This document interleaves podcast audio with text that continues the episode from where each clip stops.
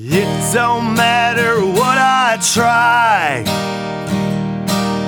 I just can't win and I don't know why.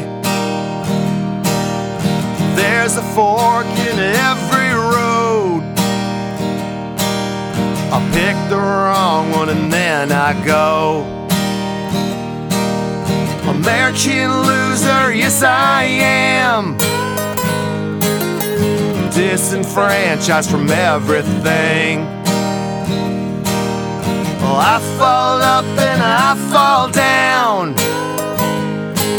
An American loser the day I was born. Hello, welcome back to another episode of American Loser. Of course, we are here at a shared universe studio in Eatontown, New Jersey. Mike and Ming always taking great care of us. Behind the ones and twos, who else but uh, the big kahuna? What's up, man? Nobody else could be doing this for us, man. You came out on a Sunday, you came out early. Because it's easy like a Sunday morning. I love this podcast. Now we're to, look how smooth that one was. Oh, wow. I'm uncomfortable here. Uh, of course, also with us is uh, uh, the heart of the show, uh, my dilf of a father, Heart of Larry. the show. Yeah, how are you, sir? Yeah, we're doing all right. We're doing all right. Beautiful Sunday morning here. What, Yeah. What better thing to do than to drive down to Eatontown and spend some quality time with the big kahuna? Well, I love that, and it's also not for nothing. It is a Sunday. Um, it's not just any Sunday, okay? Uh, Dad, you have to go out to uh, Catholic Mass after this, right? Absolutely. And um, that's a religious experience, much like my religious experience of watching the uh, series finale of Game of Thrones later on this evening. Well, that'll be after. Oh yeah. and uh, back by popular demand, cousin Kate from the Hindenburg episode, one of our most popular episodes too, is back in wow. studio. Thanks. All right, I'm very Kate. happy to be here again. Uh, also, you're here for the scholarly effort. We, you know, we're going to Right. abuse that Ooh. PhD of yours. It's- That's right. Basically, you're here to educate Big Kahuna again. yes. PhD piled higher and deeper. Yep. But uh, we're very lucky. We have a doctor on the show again, so I'm very That's happy it. about that one That's here. it. Now it is early. Uh, what is it? If you drink before noon, you have a problem. They say. No. Okay. Well, we're all drinking before noon on this before particular noon. we're, we're on vacation. That's how. I'm, That's right. it's the day of rest. well, uh, it, it's very funny too because uh, my father and I are drinking uh, Yuengling lagers. You know where those uh, those are from originally, uh, Kahuna? Uh, Nope. Big Kahuna's Big, blanking. big hint. America's oldest brewery. Yeah, that's the cool part. It's America's oldest brewery, which I believe it's on the label here. 1829, it was established. So Yuengling was up and running as a brewery out in Pottsville, Pennsylvania, during the time frame that today's story is taking place in. So we're not drinking for enjoyment; we're drinking for this is historical historical accuracy. purposes. Right, That's right. This is a matter of integrity. Am I right, Kate? Scholarly measures. Yes. That's right. We wanted to do this episode. Uh, originally, we are going to have a guest on, uh, a guy I consider to be a friend of mine. I, I have bumped. He's, you know, we, we still deal with each other, and we were going to have uh, the great Brian O'Halloran was going to join us for the show from uh, Dante from Clerks in the whole uh, skew, uh, View Askew universe. Shut the fuck up. Well, um, Sorry. last minute he had to pull out, so I just thought it was ironic that Dante, uh, you were supposed to be here today, and uh, and he was not. So, but uh, he gave us permission. We're going to go ahead and move on with this episode. Kate, you did some awesome research. This is why we love you, by the way, Kate. You came in with note cards. I do have some note cards. It's there's there's effort behind That's this. the- you know what I mean? that's the There's a select few club of people that come in here with notes, and I think she started the trend. well, the uh, I got to give credit to, to cousin Kelly too, uh, Kate's oldest sister, because uh, the the family members come in prepared. It's the comedians that come in like, yeah, whatever. I'll just fucking wing it. I'm funny. So But either episode, we always have fun. Cousin Kate's got the education thing. With you. all that book learning. trained, yeah. All that book learning. You better be paying. All that book learning and word reading. You better be paying. Years of taking notes. You better be paying attention here. and Jot down a few things. yeah, her notes actually have citations too, so the credibility is through the roof. I really wanted to write in green, but I couldn't find my green pen. Oh, So oh, oh. They're written in. I got a green Oh my highlighters. God. Blue, just blue. Well, we got a weird one here for you today, and uh, there's a couple moments in this episode, just doing the research for it, that um, the story's wild to begin with, and then there's a couple like really sharp left turns, and then uh, we're gonna have a nice jaw dropping what the fuck moment for the Kahuna here. Oh, and is, So- is there a tie-in Jersey reference? That'll just complete. Yeah, the I got, I got a weak one, but Oh, we nice, got nice, something. nice. Not bad. Well, uh, this story not it actually takes place in Pennsylvania, so that's kind of. Um, I look at Pennsylvania as uh, we understand them. We're just glad we're not them. That's kind of how I feel about us, uh, the Jersey Pennsylvania connection. But uh, I got no problem with them out there. But the state of Pennsylvania in 1979 issued a full pardon to an Irish immigrant by the name of uh, Jack Kehoe. All right, what a great friggin' Irish name too, by the way. Jack Kehoe. Yeah, Jack Kehoe. Um, but uh, it feels like a detective agency or something like that, which oddly plays into the later half of the story. Uh, the only problem is, uh, you know, thank God this Jack Kehoe guy now finally gets a full pardon. Uh, he gets it um, in 1979. Uh, the only problem is he was executed December 18th, 1878, 100 years earlier. Little too Oh. late. Yeah, Yeah, it's well, whoops, government moves slowly. whoops, yeah. Slowly. There's channels. Oh, wait a minute. I think we might have screwed up about a hundred years ago. well, it's fun. We don't know because maybe 100 years from now this podcast will take off. Who knows, right? You can never figure always out that what's gonna happen here. Yeah. We do They, have more. un- they unearth it in like a vault of podcasts that were just buried when the earth ended. go. Ended. And it's on top for some reason. And then they just realize, wait a minute, there's more? That's the beautiful thing here. We're also picking up international listeners. Uh, when Kate, you were on for the Hindenburg episode, a lot of German listeners all of a sudden. So Cool, yeah, they were pretty happy with that. Okay. And then um, we actually started getting listeners in Ireland now for the first time. So if you're our listeners out in Ireland, thank you guys. I appreciate it. It makes me feel good, you know. And then uh, our British listeners, we like you just the same. So, and the Russian listeners, you guys went away. I guess the midterm elections are over. You're not hacking my show anymore. it is what it is. But uh, so this guy uh, John, also known as Blackjack Kehoe, uh, he was executed via hanging. Okay. Now, why is the state going to decide to issue this man a full pardon a hundred years after his execution? But uh, the problem is Jack Kehoe's no ordinary man, and this story is goddamn ridiculous. All right, it still isn't fully understood today.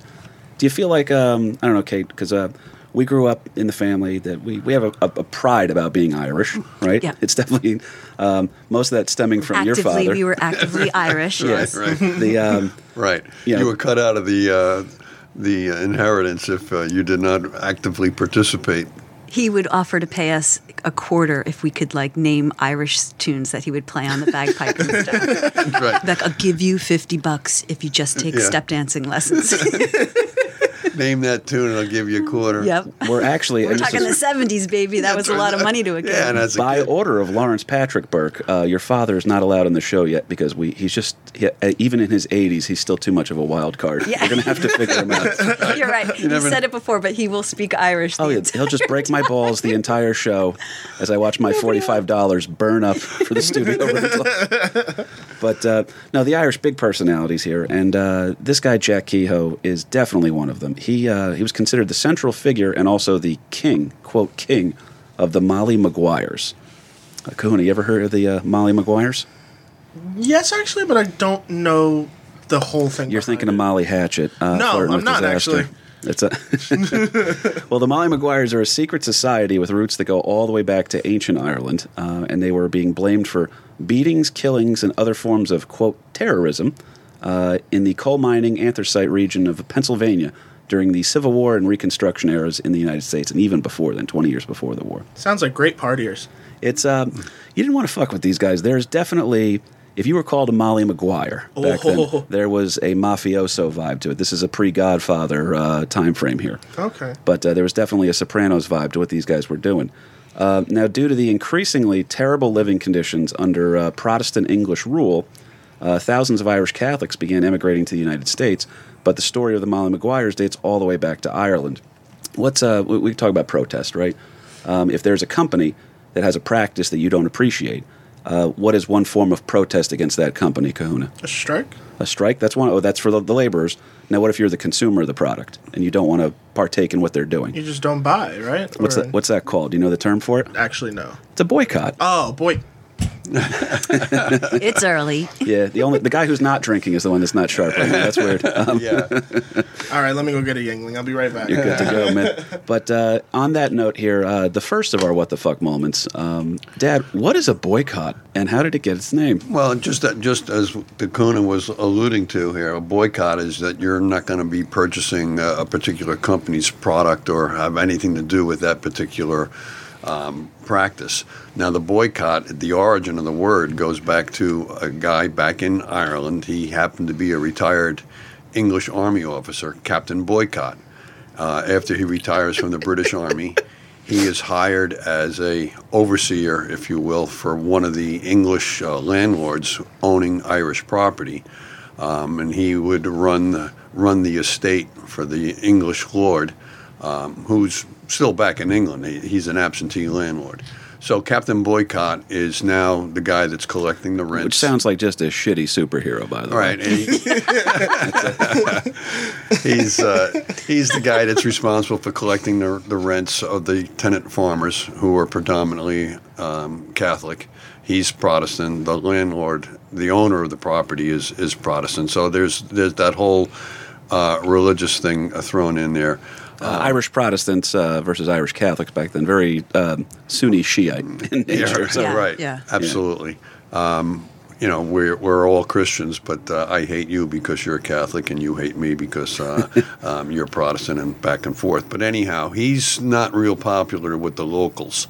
Uh, and it's the locals who are actually running the farm and, and the small village kind of a thing. So you got to understand that this is a small, tight knit little group kind of a thing. Well, um, there's um, there's a, a movement going on right now trying to win Catholic emancipation throughout Ireland, and one of the one of the movements is the Irish National Land League. The Land League is trying to bring about changes in the whole thing. Up until you know, not too long ago, an Irish Catholic couldn't even own property. You were forbidden by English law to even own property. That could only uh, have to be Protestant to own the property. Well, anyhow um, one of the tactics of the land league is all right when this guy captain boycott comes into town nobody's allowed to do business with him. He can't they're not you're not going to sell him anything you're not you're, you're just going to be ostracized by the entire community kind of a thing. And now when the time comes for the harvest when there would normally be handling uh, or hiring um, some of the locals as temporary laborers to bring in the harvest everybody refuses um, that they're not going to help this guy out. Well, now he's in large and in charge. And, a scarlet letter of sorts. yeah, right. They exactly. boycotted boycott. They, well, well, that's where the that's where the term Which came about. reminds me of Robin Hood Men in Tights. When, uh, They arrest Prince John at the end, and they say uh, Patrick Stewart, uh, the king, now says, "And uh, all the toilets in the land will now be known as As Johns." right,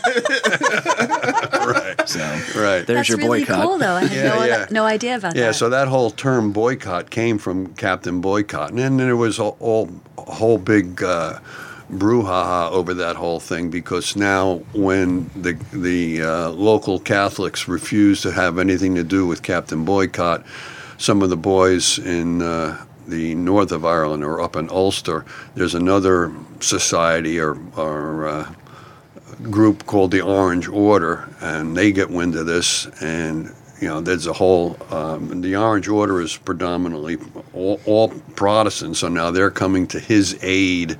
Um, that they send about 50 laborers, Protestant laborers, down from the north to bring in the crops, so Captain Boycott can continue on. Um, the army gets involved. That they're they're being uh, led there under military guard and everything else. So it ends up costing the, the British government uh, at least uh, uh, 10,000 pounds to bring in a harvest that's probably worth about 500 worth 500 pounds worth of crops. Sweet. Um, Yeah, but you know, again, it's just the whole government backing of. Uh, again, we're we're still trying to get the, Bit of a the box Catholics office emancipate- bomb. Yeah, right, right, right.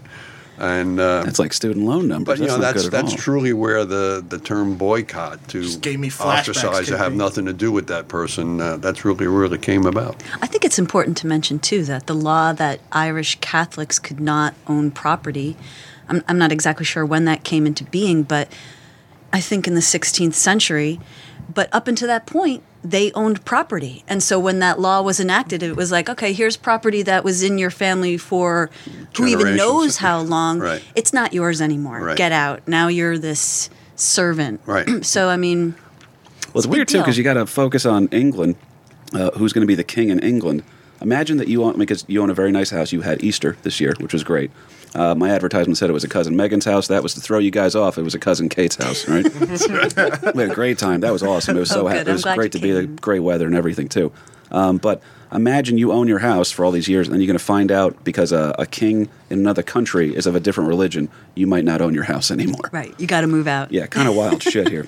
But uh, Ireland at the time, and that is a great point too, Kate. Uh, but mostly an agrarian economy, so you would have fit right in You know, Yeah, planting right. shit, hanging out in the woods. That's where it came from, I guess. there you go. It's part of your heritage. Well, he had uh, large amounts of uh, farms and livestock, and then due to the British rule, like we were talking about here with that Sunni Shiite thing, much of the agriculture from Ireland was being hoarded by the upper class and/or uh, exported for financial gain. Yeah, So- another, another part of the, another aspect of that whole thing too is with the Great Potato Famine or the Great Hunger from the 1840s. Uh, now you had millions of people starving, millions of people emigrating to get away from the try to find a better life. I mean, the Irish Catholic had always been viewed as a problem to the to the English government. you got to see the political cartoons. By the way, it is it's ape-like features, little goblins wearing the the hats. I mean, it is it's pretty funny. to Right. see. I mean, that was such a, a financial disaster that um, up until that point, um, there was a lot of tenant farmers. In other words, you used to own the property. We took the property away from you. Now we're going to let you rent your own, what used to be yours, that you'd have to pay the You're still going to work it, but it's not yours. right, right. It's not yours. Oh, and by the way, um, 10% of whatever you do happen to make after renting the property and, and everything else, 10%, there's going to be a tithe to the uh, Protestant Church or the Church of Ireland um, that you have no affiliation with. but Church of England. Everybody still has to pay that 10% tithe, whether you are a parishioner or not. And oftentimes, that 10% of your wages that or your earnings, your gross, is going to go to um, perhaps a clergyman who's not even anywhere remotely near you. That it's you know maybe a county away kind of a thing. Your tax dollars at work. Um, you know, you, you talk about a separation of church and state. Uh, no, not so much. But, you know, um, but um, with all the difficulties they had with all of that, a lot of the landowners, a lot of the um, English and, and, and Protestant landowners decided, well, to hell with this tenant farmer thing. We're just going to throw them off the property. And instead of raising crops, now we're going to go more into cattle and livestock because that's a whole lot easier. You just put the sheep and the cattle out onto the onto the pastures, and uh, you know um, you know, we'll take care of that when the time comes to, to slaughter the um, slaughter the livestock. That you don't have to deal with. Uh, They the virtually human- move themselves to the slaughterhouse. right, right. You don't have to deal with the All the work is factor. for is the, all the work's already Right. done. So you But you can't plow those fields because you need the grass to grow so that the, the cows and livestock can graze and everything. So then you also really can't have people building a house in the middle of your field. Oh, that's Right. where my cows eat. So now they also start upping the rent too because a lot of them now they own this. You're going to get unpayable rents. We bitch about not being able to afford rent here. I mean, at least I do out loud. I'll put it that way. A rent control department was uh, not really uh, of, No. the time. Yeah. yeah. Yeah, it wasn't like uh, quite like uh, what's going on out there today. But the uh, the Irish are very interesting because uh, they're getting charged these unpayable rents, and now the food prices are soaring for, as you guys said, the food that they're largely preparing. Okay, so they're getting cut out of the loop here. Um, now I don't know if you guys know this, but um, the Irish have a little bit of a temper.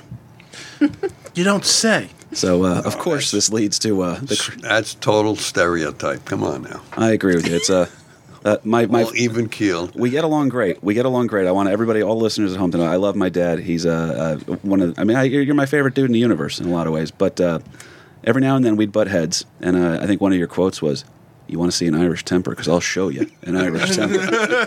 and I was always like, uh, you know, that's when up up until that moment I was Stone Cold Steve Austin, and then when you said that line, I was like, all right, um, I'm gonna go for a bike ride.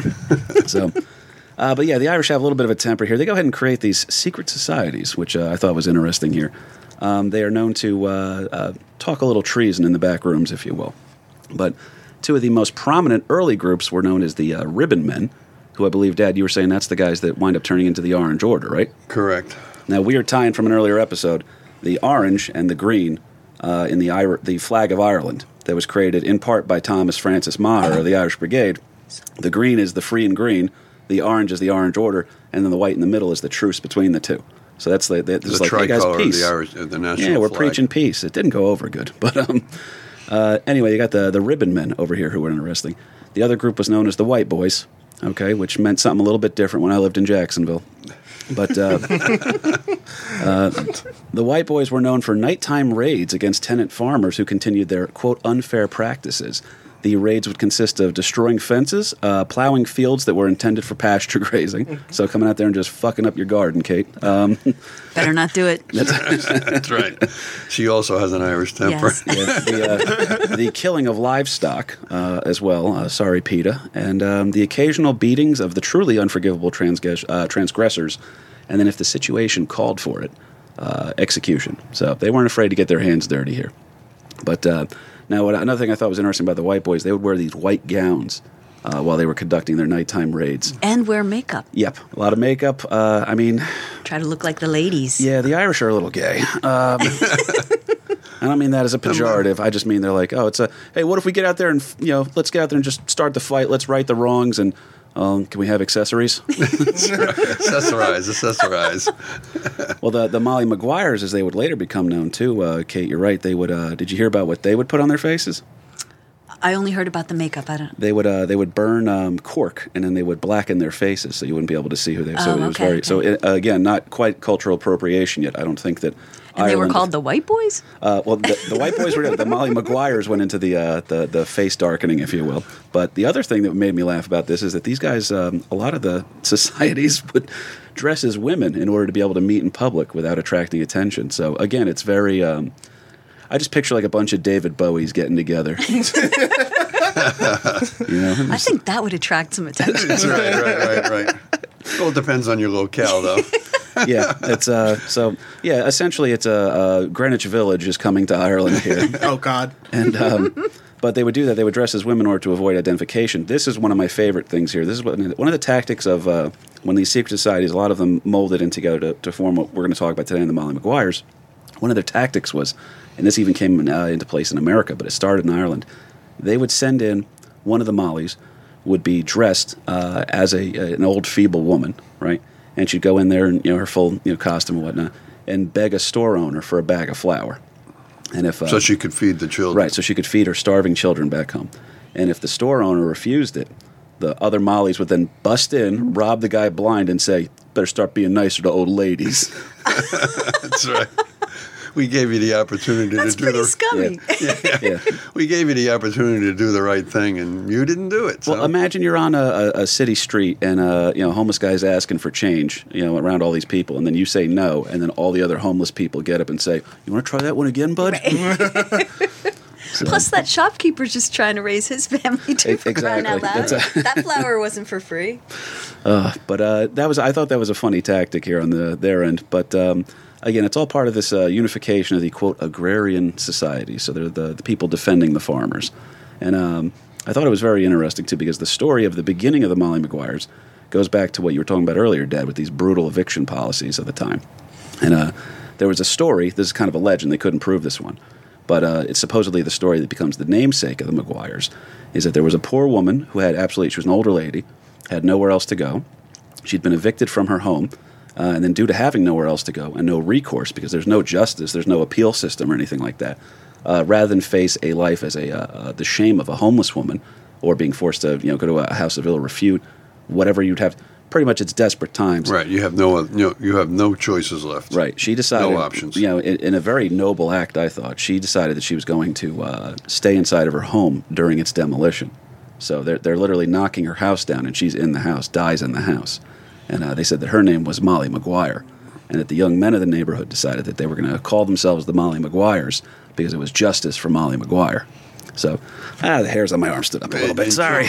Damn. In tribute to Molly, uh, they're going to take some action. Yeah, so she became a, a complete symbol for them, and it's a it's a weird thing too because it starts off as a great idea, and then uh, once you know, I'm sure Molly wasn't happy with that once they got labeled as terrorists. But there's some nice girl out there named Isis who's saying, "I don't understand." Yes, but to the Empire, Luke Skywalker was a terrorist, right? That's it. That's it. Always You just confusing on became my that one, new right? favorite person. nah, Kate's a winner. That's why I'm happy she's here. But uh, now this one, One uh, got- man's terrorist is another man's freedom fighter. That's right. Always. That's right. It's a. Oh, there's also a great quote from the movie The Devil's Own, talking about uh, the troubles in Ireland, because around that time it was uh, the the Northern Ireland was still you know a very contentious place. But uh, Brad Pitt has a line that I thought was great. He goes, "You know what they say over in Ireland? Uh, the more you think you know, the more confused you are." So, Right. We are talking about on the car ride down. The look of the Irish, that has to be sarcastic. It, ne- it never works out. Not once. Right. But uh, now jump in here. Uh, if I if, if you guys have notes on anything else too, because the story it moves fast all of a sudden. Um, you got the Molly Maguires. We've established them. Uh, we know what they're all about here. But uh, they use this uh, symbol as their identity and the call to arms for the young Catholic men to join together to fight the uh, oppression that they're facing. But the Mollies are they're not just a brute force of angry drunks. Okay, this isn't just a, a bunch of offensive linemen wanting to knock people around. There's probably a couple of them in their ranks anyway, but they had organized units, and I thought this was cool. They had a set of published guidelines, Kahuna. All right, so imagine the Avengers have a meeting, and they say, "Well, here's our guidelines. Here's what we're all about." right. You know, Yeah, we they tried that Civil War. I see. I gotta watch these movies then. Um, So wait, so back in Ireland, they had a set of written guidelines. yes, which was uh, it was printed in newspapers, and there was a lot of codes. There were certain things they would do. Oh, that's interesting. Wait, they printed their own rules in the newspaper? uh, it would be ways of saying, well, uh, now there's, there's, let's say, this society of the Molly Maguires. Now, also, by the way, keep in mind, you didn't want to talk about them. You It's know, like if the mob published their rules in the newspaper. it's Yeah, but it's not similar. really the mob. This this you're you're looking at this as the mob kind of a thing, but it's also an organization to fight social injustice. So I mean, they have Looking back on it now, they have no they have noble intentions, kind of a thing. It's the just- It's not just for making money. It's because my goddamn kids are starving. So and I'm it watching start them so it started no started nobly and then just kind of s- snowballed worse and worse from there. As the story goes, I think, um, Kind of keeps the same theme in my mind. yeah, they Really? get, um, they Yeah. get done pretty dirty here. That's why I say that the story's going to move fast all of a sudden. But I just want to go over the rules of um, the, the fair value, um, if you will, for um, the landlord here. Um, no rent to be paid until harvest. So you can't charge people rent if they don't have you know money to pay. So right. I mean, would- you're, you're talking about an agrarian society here Mm-hmm. that, that every, you know, 90% of Ireland is, is now working in agriculture, and then um, you're expecting somebody to, to uh, pay the rent before In you have, April, Yeah, when nothing's been growing right, for. yeah, right. We just got through the rainy season, and now we're going to try to put some stuff into the ground, and hopefully by uh, by September, we're going to have something that's going to be marketable goods. And uh, so you got that. You have uh, then no rent until harvest, like we said. Then not even uh, then without an abatement when the land is too high. All right. So if they're screwing around with that stuff, no undermining of tenants, nor bailiffs' fees to be paid. So don't uh, don't start you know don't mess with the people that are already in there. Um, now assist to the utmost of your power the good landlord in getting his rents. So if you got a guy that's fair, you back him up. All right, so they're not saying death to all landlords. They're saying if you have unfair practices, we're cracking down on you. Right. So, uh, let's see. Cherish and respect the good landlord and the good agent. Uh, keep from traveling by night. You can see in the story they violate that quite often. Um, take no arms by day or by night from any man, as from such acts a deal of misfortune springs, having, I trust you have, more arms than you will ever have need for. So they kind of have that Shakespearean way of saying things like, well, don't steal other people's guns. That's kind of what I'm getting out of that. Yeah, but at the same time, an Irish Catholic was forbidden to own a gun. Mm-hmm. So that that you know, uh, our Second Amendment rights of the right to bear arms in this country, uh, not so much over in Ireland in the time. That's what gets interesting too, because now the next rule is avoid coming in contact with either the military or the police. They are only doing what they cannot help. So they're saying, hey, you guys are you're just trying to make a living too, man. Let's not make you guys our enemies. They're not making the rules. They're just telling what trying the other to- Yeah, guys just telling here them to- to the do. Nazis were just following orders. Ugh. Jesus. But uh, for my sake, then, no distinction to any man on account of his religion. His acts alone you are to look to. Okay, and then uh, finally, the very uh, this one almost reads sarcastic as well. Let bygones be bygones. Unless in a very glaring case, but watch for the time to come. So, hey, man, let that shit slide. Just wait back, take your vengeance when you're ready for it. but That was the shit. Catholic priest saying, "You gotta stick, let bygones turn the other cheek." Turn in the other you have to stick that in there. To, turn the other cheek, and then, uh, then you know, When they're not looking, stab them in the back. Oh, that's it. Uh, not too far off, Kate. Um, well, due to the uh, continued difficult living conditions in Ireland and the increasing toll of the Irish potato famine, which LP, I know you like to always make sure people know, it's not that the potato crop, uh, the potato crop failed. There was potato blight. Did I have Right. that correct? A fungus totally made Yeah. the potatoes rot in the ground.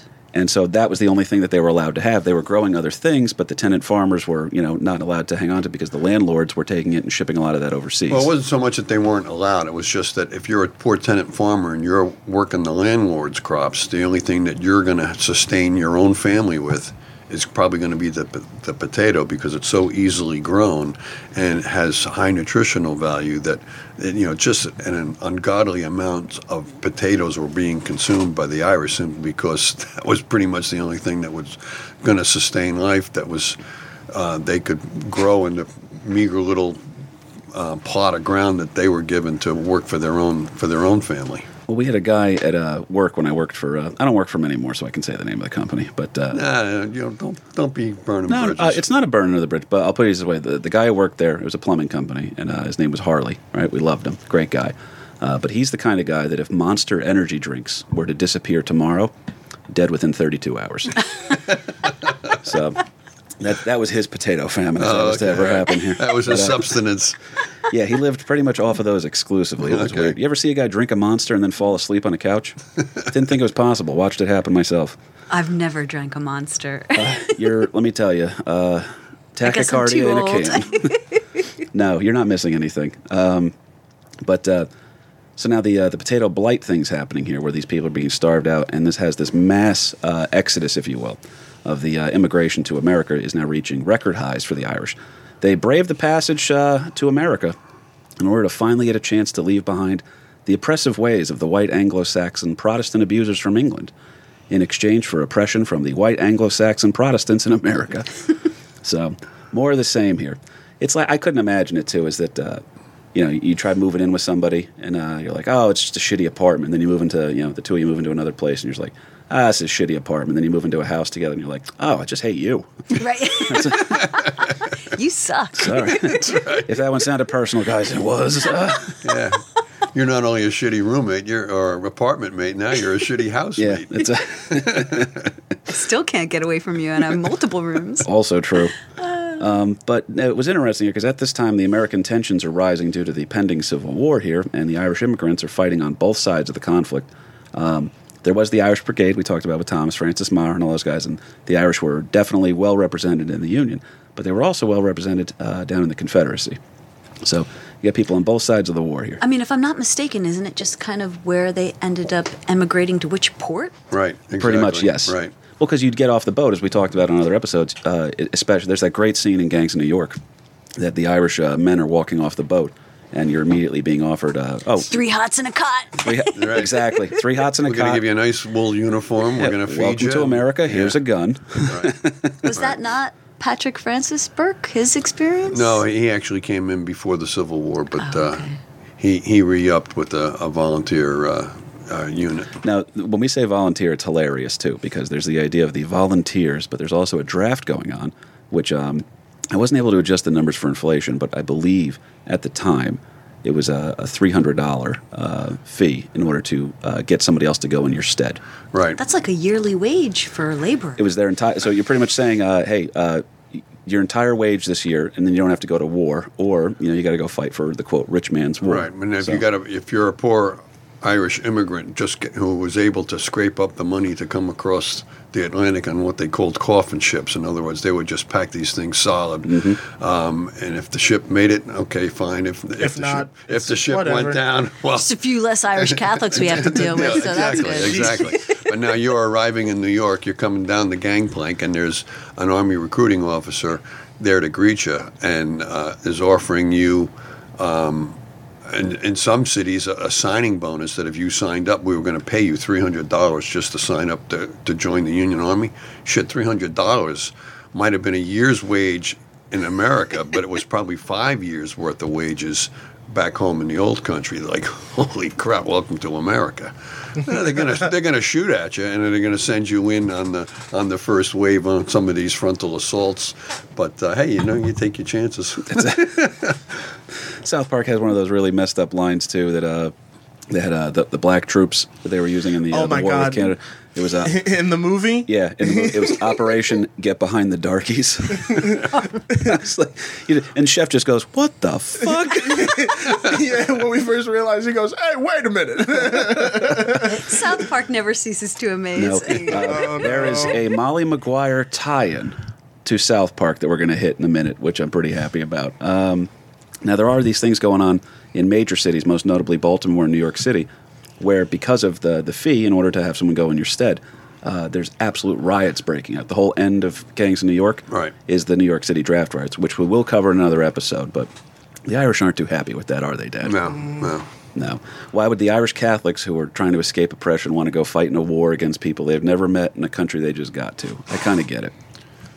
Well, I also read too that, in all honesty, like they they were taking the position, we don't want all these slaves to be freed because then they're going Competition to become for the jobs. competition for the jobs that we have. As crappy as the jobs are, like Yeah, it's literally when we say job uh, competition is job competition. yeah, yeah. when we say shovel and shit for a living, we're joking. But keep in mind, main source of transportation at the time is horses.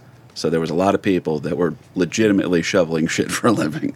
Uh, not a great gig to have, but again, you don't want to lose it to somebody else either. But it's at least a, it's a job. Exactly. It, it's it's something that, um, you know, some of the earlier earlier jobs were, you know, well, we'll let the immigrants take care of that, whoever the immigrants might be. That if you got, you know, all these horses riding around, that was the, the main means of transportation. The the streets are literally covered in horse shit. Well, somebody's got to be cleaning that up. So that was a, a, a civil servant job that uh, your sanitation. Well, not quite the same as sanitation today, but um, you're still you're literally shoveling shit. Well, me back then too would be shoveling the shit, and then I'm just telling the other guy I'm shoveling the shit with. Man, I'm just doing this till my comedy thing takes off. that's right. What were we gonna say, Kate? And let's not forget that people were also throwing buckets of human shit out the window onto the street. because get- there is no there's no public sanitation, which you know, or No out the plumbing. back window, right? Kahuna just gave a look like, "Oh, we, you guys all stopped doing that."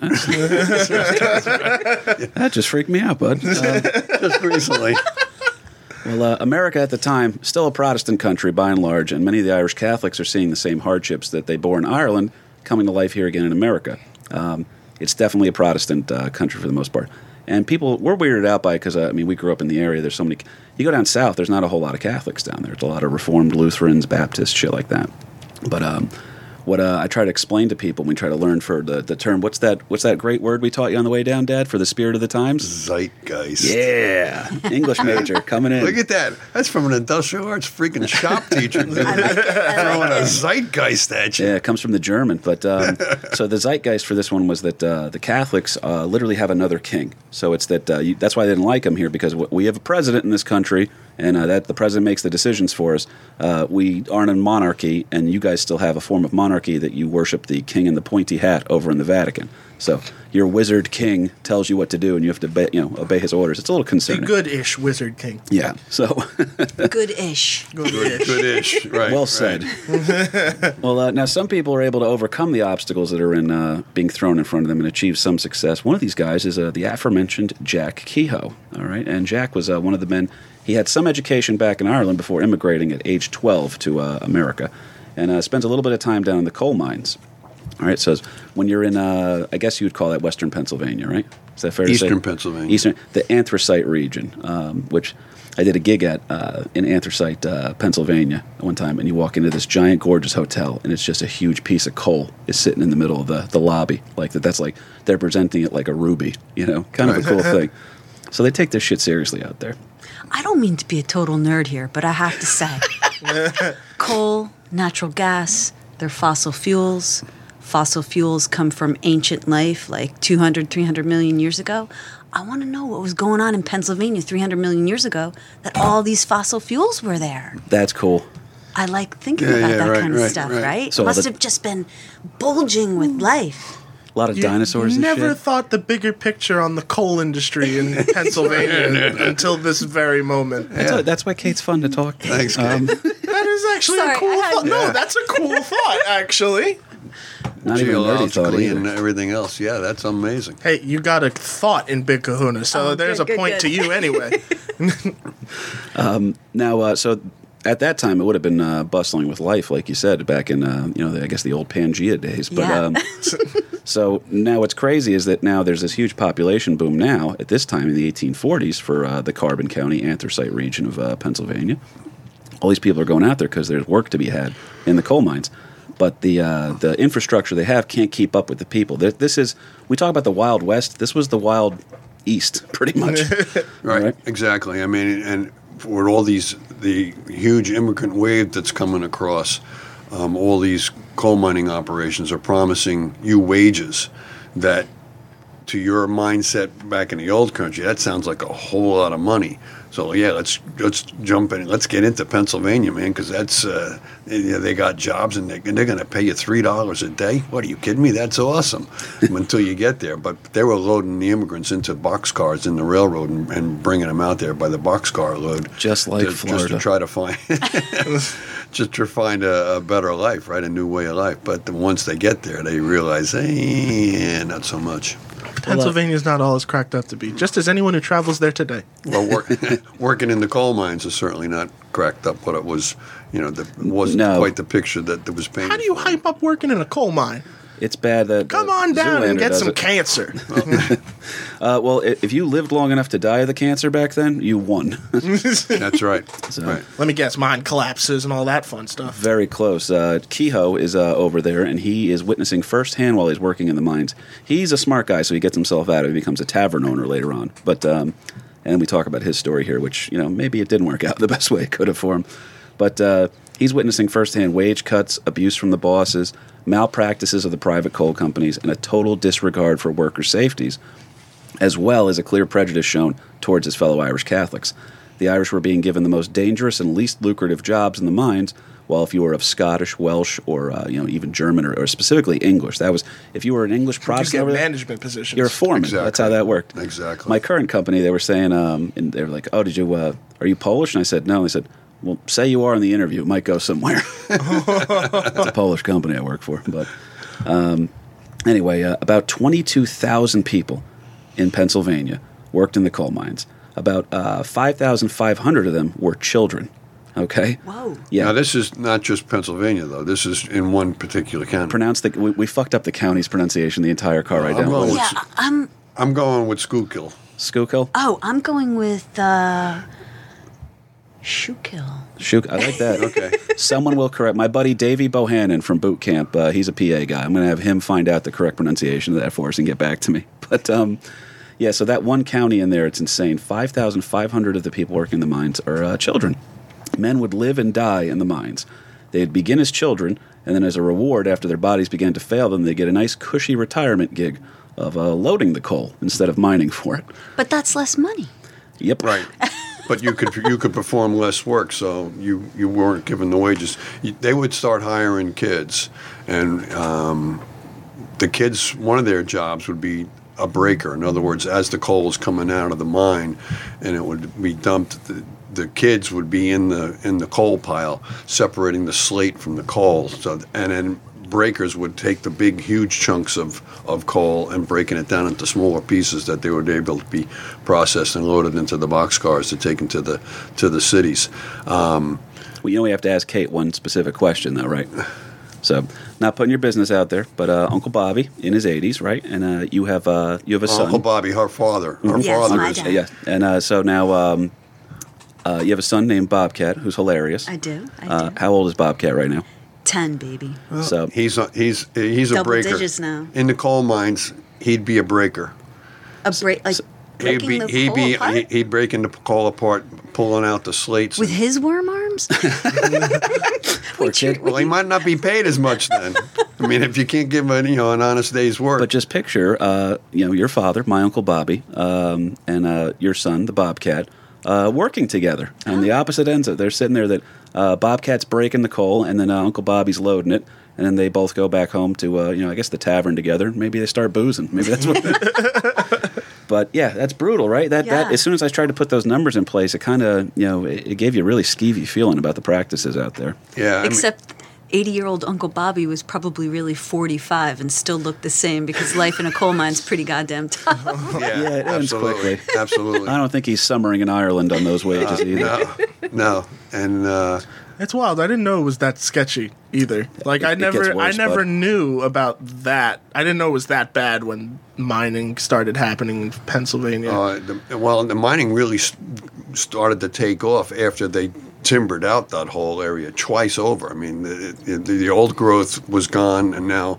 the second um, deforestation of Pennsylvania, if you will, took place Jesus. because wood was the fuel. I mean, that was that was the big product, and, and then with the uh, the being able to process the coal, now you're going to be heating your home with uh, coal rather than with wood. And you know, Pennsylvania had a a, bu- uh, a whole bunch of, of uh, coal, but there was a, a song that hit the uh, hit the charts uh, back in the middle '50s. Working in the coal mine. No, that's another one. Uh, Everybody's working for the weekend. yeah, that's another thing about Pennsylvania. How can you possibly have a town named Jersey Shore that's in the middle of Pennsylvania? Wait, right? what? There's a town called Jersey Yes. Shore? Jersey Shore Yeah. in Pennsylvania. Yeah, They just wish they were there. That's right, exactly. That's what you're dreaming that going down. to Most the people see right through it, but one out of every ten come in and rent a hotel room anyway. Our economy's based on lies. Would you like the Snooki suite? nice. Not bad, Cahoons. Uh, No, but it was a, a hit song. Uh, I think was performed by. Uh, it wasn't written by him, but it was a, a cover by Tennessee Ernie Ford called "16 Tons." 16 tons, and what do you get? Another day older and deeper in debt. St. Peter, don't you call me because I can't go. I owe my soul to the company store. And that these coal mines, the coal mining companies, owned the entire town. They owned all the property. They owned all the buildings. If you were in a house, you were probably renting from the company. If you had to buy product, you know, your groceries and everything else, you were buying it from the company store. It's Your wild. kid got sick because they have a poor diet. Company the doctor. Doctor was a company doctor. No shit, I didn't You know that. paid Yeah, yeah, For yeah. that. Yeah. Do you want to know how I know this? You ever seen the movie October Sky? That's how I know a ah. lot of this.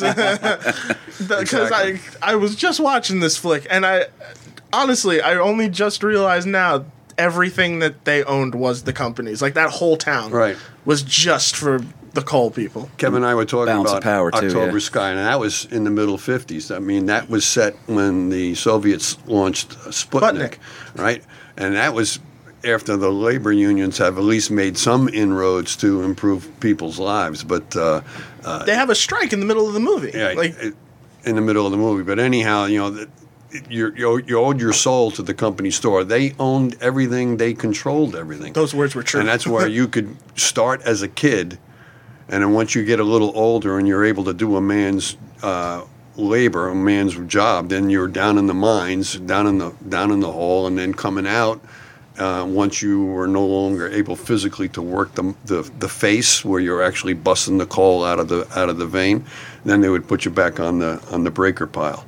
Um, I, I quickly, I got to tell you this. As far as Bobcat, he's he's ten. Yeah. Uh, one of his jobs might be to be actually down in the mine because that whole terminology about six loading 16 tons, as these coal cars would come around back in the day, they were being pulled by mules.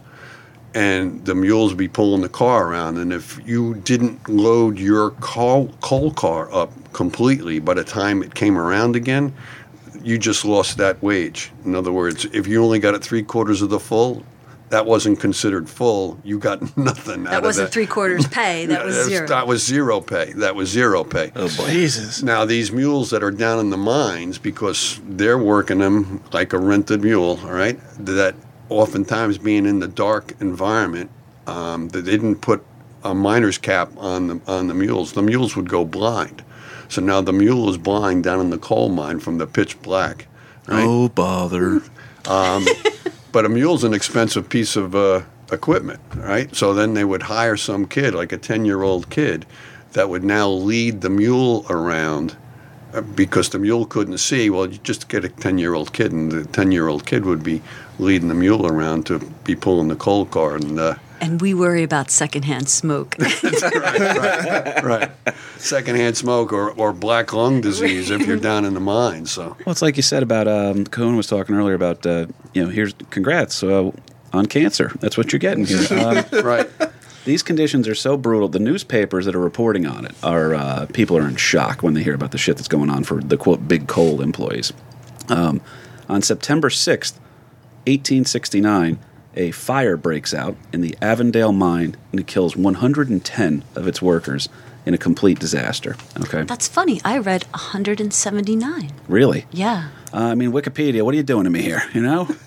Give me bad info, make me look dumb in front of my cousin? Well, they don't really know how many people, right? I mean, was ba- nobody's really keeping track of how many people are down there, right? Right. You, get, I mean, you start a fire in a coal mine, uh, whatever's down there is going to be burnt to a crisp anyhow. So how are you going to be identifying uh, the total numbers? I mean, back when I was in um, grad school, I had a friend who grew up in Pittsburgh, and she said that there's a coal mine that has been burning for decades and Oh, yeah. decades, and there's no way for them Right. to put it They out. can't put No, the fire and there's out. It's all this actually- fuel, and it's underground, so it just It's- keeps. It's still a burning. thing. It's Jesus. uh, it inspired a video game called Silent Hill. Oh, Yeah, okay. there's a. It's been burning, I think, since the mid '60s. Yeah, that's still going Christ. on now. Yep. I Well, think there's um, only like three people that still live in that town, and they- they can't kick them out. Like, Oh, oh, but I'm sure the air quality is awful, right? no, like they just they're just like I'll stay here till I die, and then once they're gone, they're then they'll unincorporate that area, but it's still technically a town. Right. yeah, I think Glade uh, Air Fresheners wants to move in and build a factory. That's- And the mine more cancer. and the mine that you were just talking about, I was just looking it up a little bit. Avondale, yeah. Yeah, there's still remnants of it. Oh boy. This because it's disaster. That's the word disaster. We use it too much, but I mean th- this is a disaster. Uh, families of the dead workers, uh, and correct me if I'm ever wrong on any of this part here, Kate.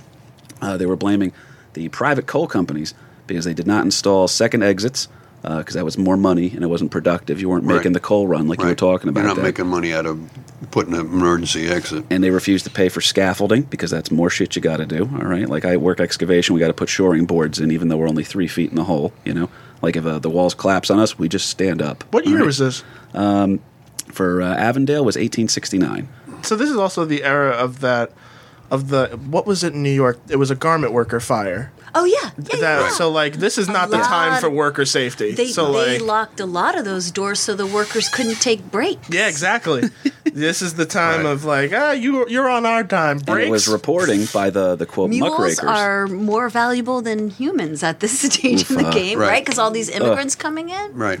Just hire another patty or another immigrant and uh, let's move on. just fucking brutal, man. Uh, I just want to say, like at that time period, um, in a seven-year period, 566 Mm-hmm. miners died because like things would collapse, or maybe they'd hit an underground reservoir like an aquifer, and all of a sudden the whole mine would be flooded. Because we're also It's we're also really talking about stuff. we're also talking the 1860s. We're not at peak anything with technology. Right. So like these mines are held together with gum and whatever Yeah. they could Nothing, hold probably together find. with Right. whatever hasn't been mined yet.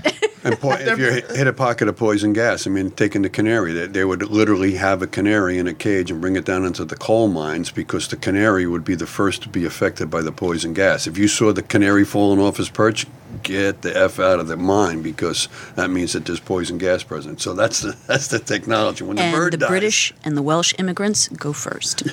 yeah, they're, up, they're upstairs in the free. it is brutal. Yeah, the they're in a air. control room with a coffee machine, just kinda right. Sitting up there. Oh, goddamn Send brutal. that Irish fella to go see if the, the bird's dead or not. That's right. You But can- that law about having to have a second exit and good ventilation and all that kind of stuff. I forgot ventilation. Yeah. From what I read, that was the result of that horrible fire. Mm-hmm. But it was never enforced because the owners had too much power and they were like, Right. yeah, forget about that. Fine, law." it's passed, It's but we're the ones who are but, you know, managing it. Yeah, forget it. Well, you got um, the Panic of 1873 now, Dad, which that's an economic recession. Give us like a quick 30 second blurb on that because we're setting the table of the terrible mining conditions because we want to give these guys a reason why they have to, you know, Yeah, I mean, become things, the Maguires. things are bad all over. Mm-hmm. Um, as far as the labor, whether you're a garment worker or whether you're a coal miner, I mean, just labor is really taking the, the short end of the stick. But the Panic of 1873 is really a financial uh, crisis,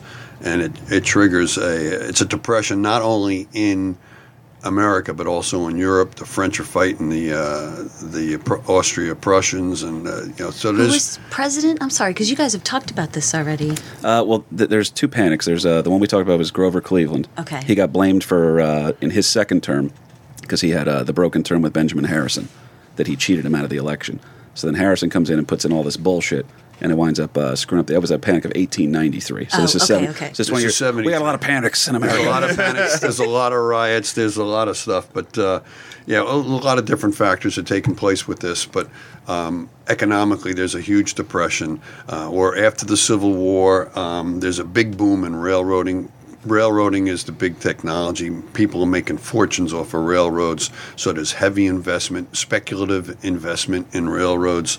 Um, and then a lot of times, uh, a lot of this was driven by uh, government land grants that the government is ceding large chunks of property so that they could have the whole transcontinental transcontinental railroad going across from one, you know, uh, linking shore to shore, kind of a thing, the Atlantic to the Pacific. We just actually celebrated an anniversary for that. The the Transcontinental Railroad construction begin ending. No, the start of the construction. We just had an anniversary for because my friend actually went to the ceremony because Oh, they so that's cool. they reenacted it. They Right. did the whole thing over again with I think the same fucking train. Could you too. imagine the completion of it, by the way, Dad? Because you got the, the Chinese laborers from the west meeting the Irish laborers from the east, and they all meet together. Both totally treated like shit. Yeah. Right. They're both like, "Hey, you treated like shit too." That's right. when are we going to band together? Yeah. we could do a whole episode on, on that. We, oh, I, could do a I whole plan it. That's why I also that. want to just uh, now we've set the um, the panic up here. Um, we do want to get so you're combining this economic panic that's going on with uh, the absolute terrible working conditions. Uh, the mining companies, it's con- like they're starting to face a little bit of backlash here. It's uh, disasters are happening, conditions are Just terrible. Just a little bit. Yeah.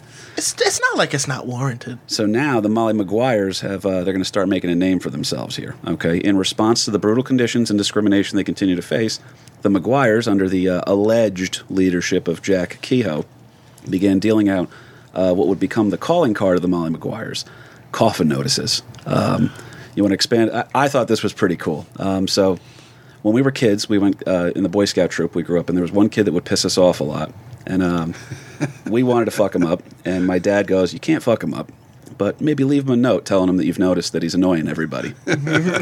so we left a note on his sleeping bag saying, uh, "You know, get your shit together," kind of a thing. And I, oddly, he got his shit together. He's a cop now. so. Um, but yeah, I thought it was interesting. So what these coffin notices would be is they would see a guy who was dealing with uh, unfair practices or whatever, and he would receive a coffin notice, which would be uh, a letter left for him somewhere. He would find it. It would have a picture of a coffin on it, usually a picture of a knife or a gun too, and it would say, uh, "Hey, get your head out of your ass." and they would sign it, uh, "Someone who knows you." Okay, which is gave this anonymous quality, like, well, I don't know who's coming to kill me now. All right, so if I leave a But notice here, somebody you know. Yeah, if it's I not, leave a notice It's not going to be a stranger that's going to step up and, and blast you. It's It's uh, we're it's almost like that creepy thing in the movies when uh, uh, you some like somebody sees photos that uh, someone's I know what you them. did last summer. Yeah, there's definitely a vibe to that. definitely a vibe to that. But uh, those are the coffin notices. Now these are getting delivered. A lot of them to mining supervisors and foremen who unfairly treated the workers or abused their power. So very creepy here. Uh, it implied the knife and the you know the gun that maybe things were going to get physical. All right. So uh, that's that kind of their way of doing this thing. They're uh, they're intimidating the bosses now uh, through intimidation, violence, and occasional murder. Uh, both sides of the labor dispute were continuing to remain at odds, and the Molly Maguires, like we said, they achieved this mafioso type fear. So if you called somebody a Molly Maguire, which you didn't do out loud, by the way, all right, because let's be honest, Dad, we grew up in North Jersey. Um, there were some people's dads that just worked in sanitation, and you didn't ask anything else. Okay, I, I spent my prom weekend in one of the sanitation workers. Recycling. Yes, By today's standards, it would be yeah. urine recycling. Well, I stayed in one of his many shore properties, so- right. um, and there was one right by Uncle Terry that lived on the corner. We used to pass the house. Everybody knew what he did for a living, but nobody ever talked to him about it. You're already speaking too much. Yeah. so if you knew a Molly Maguire, you kept your mouth shut. Also, why would you, as an Irish Catholic uh, mine worker, uh, want to rat out the guys that are the only people fighting on your behalf? Right. So uh, there's definitely a thing here. Make way for the Molly Maguires. they're drinkers, they're liars, they're real men. That's the best I could do. That that might have topped your Augustus Gloop comment from the Hindenburg episode for the regular listeners. From the Dubliners. We might have to play that in the. Uh, I'll figure. I'll, I'll send the file to Ming to see if he can't put that in for us. Which, by the way, would be hilarious if we had, um, in order to recreate the uh, the railroad. I don't mean to go off on a diatribe, but when we're talking about the railroad of uh, the Chinese laborers meeting the Irish laborers, if we could just get Uncle Bobby in a room with Ming, that'd be funny. Ming, if you're listening, let's make this happen. I'll Um, disappear for the next episode, and you have him on as a guest. So uh, now the way that they're making uh, this whole thing work for them is they're operating. Uh, there's no paper trail of the Molly Maguires. There's still debated as to whether or not, if you want to pretend they still don't exist, there's uh, there's no such thing as the mafia. That's right. Kind of that thing. Just a social club. Yeah, it's a social club that operated the Molly Maguires out of Jack Kehoe's saloon uh, under the disguise as members of an organization known as the Ancient Order of Hibernians. Dad, real quick, what are the Ancient Order of Hibernians? And again, it's a social organization. It was uh, a somewhat secret society. Its history, or its origin, goes back into Ireland. That at the time when British law forbid the uh, forbid the Catholic religion, um, this order was put together to try to protect the Catholic priests. Because if you were a Catholic priest and you said mass, that was a that was a, a crime punishable by death. So they were they were trying to help out. Um, the Catholic um, population, if you will, um, back in the day. Um, they had um, lodges all over the place uh, England, uh, Scotland, Ireland, and then as the immigrant wave came across, they started to form up in, uh, in uh, America as well. Well, there's a Knights of Columbus vibe to them a little bit. I mean, so- it still exists. Yes, You can still be a member. It, it's it's been morphed into something a little more modern day, but um, it was it was really to help out the uh, in in America. The ancient order of Hibernians were also helping out the Irish immigrants coming across, helping them find a place to live, uh, get them a job, that kind of a thing. you so think it was more of a Tammany social. Hall was a little involved Oh, it was that? it was a the social. loyal order of the water buffaloes. Yeah. These motherfuckers. It was a, a um, an uplifting of the social status, if you will, or at least the economic status of uh, the immigrants coming across. They're working working for the uh, Irish immigrants. gave them a sense of identity. Right. That sense. It now, um, the man that uh, the Maguires were mostly at their indirect odds with was um, a guy by the name of Franklin P. Gowen, who um, I'm going to borrow one of your uh, learned, well-educated terms here from earlier, Dad. Uh, this guy's a douchebag. Nice. Um, he is the owner of the Philadelphia and Reading Railroad, and uh, Gowen had put much of his own personal fortune. He, he had money to begin with, um, and they say he wasn't really interested in the railroad business. He was interested in the power that came with it. So he liked doing hostile takeovers. He would buy out other mines, buy out other properties. Um, Oh, but he he had was done one a of lot those of. special assholes. Oh, and uh, okay. and those pockets were deep. Yeah, and, and he started out as a lawyer working working for the uh, Philadelphia and Reading Railroad. Oh, he started out as a lawyer. Oh, no wonder you're wondering why he was a good Yeah. snake. So he was he was a lawyer and won some uh, very important cases for the railroad. And here's your very loose Jersey tie-in: the Philadelphia and Reading Railroad uh, eventually morphed into just the Reading Railroad, and the game of Monopoly. All right, now the railroads were the big monopolies. They they controlled everything. They were the high tech industry of the, of the time, and the money was made hand over fist. Fortunes were made through the railroads. I mean, J.P. Morgan and all these guys were made bo- boodles and oodles of money off off the railroads. But the Philadelphia and Reading Railroad eventually became just the Reading Railroad, and in the game of Monopoly, which is loosely based on properties within um, Atlantic City, Atlantic City, New Jersey, one of the four railroads on the Monopoly board is the Reading Railroad. Isn't Pennsylvania Railroad one too? Uh, and the B and O, the Baltimore and Ohio, Oh, oh, okay. right? And then also the short line, and the short line is just that. That there was speculation that the short line, a railroad on the monopoly board was there was a short line railroad that ran between Atlantic City and Philadelphia to bring in the, the tourist trades. Let it be known that may be my favorite shoehorn jersey tie-in I've, I've ever heard.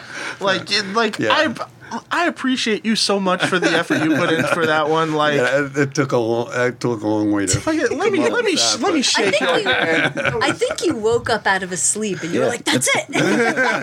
That's that's the aha moment. The aha moment. The line connects there and there. It all makes sense. is right. I think it's interesting that he too, Gowen, is the son of an Irish immigrant. Maybe a Protestant He's- one. I wasn't sure yes, about that, but but still, The guy trying to take them down is really yeah. Yeah, he's a he's a Protestant uh, uh, Irishman.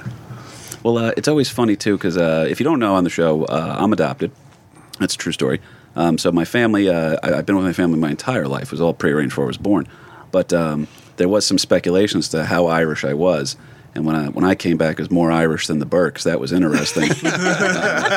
so, God damn it. Yeah, I'm, I'm a little bit of an import over here. Um, but I remember talking to your dad, uh, Kate, Uncle Bobby, and uh, I was explaining to him that uh, where the Burks are from in Ireland, in uh, the Galway section, um, and where I'm from uh, biologically with the, the last name, I shouldn't say it on the podcast actually, but um, we found it to be from Northern Ireland. So um, Uncle Bobby's saying for why I from you know the north uh, is hanging out with the people from the west is if you can't beat them, join them. Yeah, Ireland, not exactly. They don't all get along with each other here, but uh, so I did like that too. That uh, the Gowen is um, he's a self-loathing Irishman, one might call him.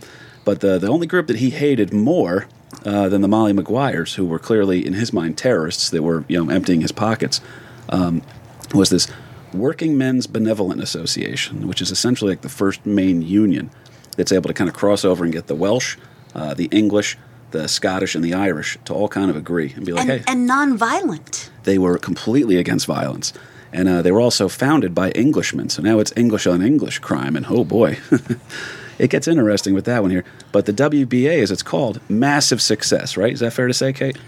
Yeah, and I mean, um, I I read that this guy John Siney, I guess, who Tough- was tough from from Ireland, um, founded this organization and apparently did a really great job uniting everybody and negotiating peacefully and actually getting them better wages. And that's when Gowen was like, "All right, we got to cut. This out. We got got to cut this out, right? Because you're cutting Yeah. into my bottom line. Yeah, And pretty much it- they did a We Are the World, and it freaked everybody out. Yeah. So- right. Oh, just like we are the world. Yeah. And that whole really thing got its uh, it, it jump started with uh, one of the mining disasters when you're pulling out 176 or however many body crispy bodies out of the mine. Uh, this guy then jumps on a wagon and starts uh, um, speechifying to the to the rescuers and everybody and all the other workmen that you know survived that that disaster that we got to get ourselves organized here. There's no way we're going to send men back into the mines. what was the quote? Uh, Don't die with your boots on, boys. Yeah, don't don't die for the for the company. I mean, Mm-hmm. if you're going to die for a cause, die for your for your families, not for the not Don't for the die for a company that gives two shits about you. Right. Of course, and when you died on the job, there was no life insurance. Your No. family was destitute. Right. Yeah, it was just like a And shared get out of universe. the get Even out of the worse than company they were housing. before. Right. right. You guys burned me on the best joke of the show. That one hurt. That one hurt. Oh, I'm sorry. That stinks. You want to bring it around or uh, No, no, it's over now. Oh wow. Thanks, Um, Dad. Wow, we missed it. No, uh, but you guys are right on all this stuff here. Uh, now, this WBA is making things work, um, but unfortunately, whenever they want to go on strike or if they are demanding a higher uh, wage, uh, whatever they have to do to capitulate in order to keep the work going, that money's coming out of Mr. Gowen's pocket. So he hates them more than he hates the Mollies. Uh, the WBA, like we said, served as a peacemaker, and the union for uh, they, you know improved conditions, wages are going up, and there's the promise of peaceful continued work. So you're not making as much money as you were when you were robbing these people blind, but the work's going to be steady. So you're not going to make a grand every hour. You're going to make 800. You know, so you got to just deal with You the got to think long term. I mean, Exactly. People don't ever do that. That's the problem. Very short sighted in uh, this stuff here. And Gowen, interesting guy uh, in and of himself, which we say a lot on the podcast, but you're going to see the little, uh, the weird thing we find He's about him towards douche. the Yeah. douche is a good word. but um, yeah, so the, the WBA here thing, that's attracting all of his attention. He has to find a way um, to, and this is the, the sad part here, is the anthracite region of Pennsylvania. It is the Wild East, like we were talking about. A lot of violence, disasters. Everything. Now all of a sudden there's this calm peace coming over because the WBA is making things so good that the Mollies aren't pissed off right now. The Mollies were always a reactionary group. They were never starting shit. They were, you know, they, that was kind of their thing. They're like, this is an outrage. Exactly. So A now, the- hungry man is an angry man. ooh, ooh. Amen. You sure you're not an English major too? Oh, no, that was good. A little philosophy in there and everything. Did But you uh, just make that up? what uh, what winds up happening? I'm happening gonna now credit you from now on. is uh, what winds up happening here is that things are good, and Gowen's like, "Fuck this." So he goes ahead and he decides that it's time to. Uh, he's tired of kowtowing to the WBA, and he wants to end this reign of terror that the Molly Maguires have inspired. So he found a way to kill two birds with one stone. The guy's already got a private police force in Pennsylvania, known as the uh, Coal and Iron Police. LP, you want to just expand upon that? They're, they're essentially a private army. Oh, so it's Walter Peck and the Environmental Protection Yeah. Agency. Very close, but imagine them, but with manpower. The coal, the coal and iron police were a, a private police force. Now, again, we're going back that the company, the coal, the coal company or the railroad owned the entire town. They owned the the, uh, the doctor. It was a company doctor. It was the company store that you had to buy your groceries. You had to pay rent to the company housing that you were living in. Uh, and it even went to the police force. That the coal and iron police were a private police force that was hired by the coal company, and that was uh, set up actually by Pennsylvania legislation that um, Pennsylvania allowed corporations or businesses, enterprises, to hire their own police force because there wasn't enough police to go around. So it wasn't a local, you know. Uh, municipality police. It was the, the company police. So you, you're hiring these mercenary thugs, cutthroats, uh, whatever that. That you're- They didn't do no background checks. no, there was no background checks, and you're just hiring muscle. Yeah, that's that- the thing. You're not getting um, Right. guys who are, You're are not seeking get- to preserve the peace. You know, you're not getting anybody that's trained or anything, but um, They just want to beat some people up. right. And, and and get paid for it. the companies use these guys as strike, strike breakers, so that you know if you weren't in there, they, they they would send in the police force and break bust a few heads, and all right, if you know if you're able to make work tomorrow, come back tomorrow, and we'll we'll start all over again.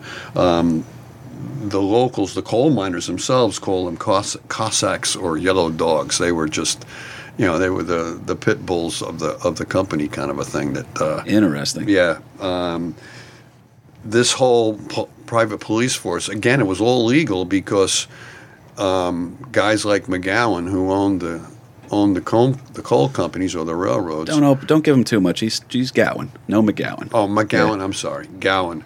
But There's too many Irish names for us to not I'm have a couple of them was- right. That was, that was a Freudian there, right there. But uh, Gowen, you could pay the state of Pennsylvania a dollar per badge. All right, a dollar a man, Holy and shit. you could hire whatever you want. So if you're making, you know, one hundred and seventy thousand dollars a year or whatever, you you could you could spend a hundred bucks, and now you got a hundred a hundred man police force that could go in and bust bust heads and. Uh, So it's like Seaside Heights Memorial Day weekend. that's right.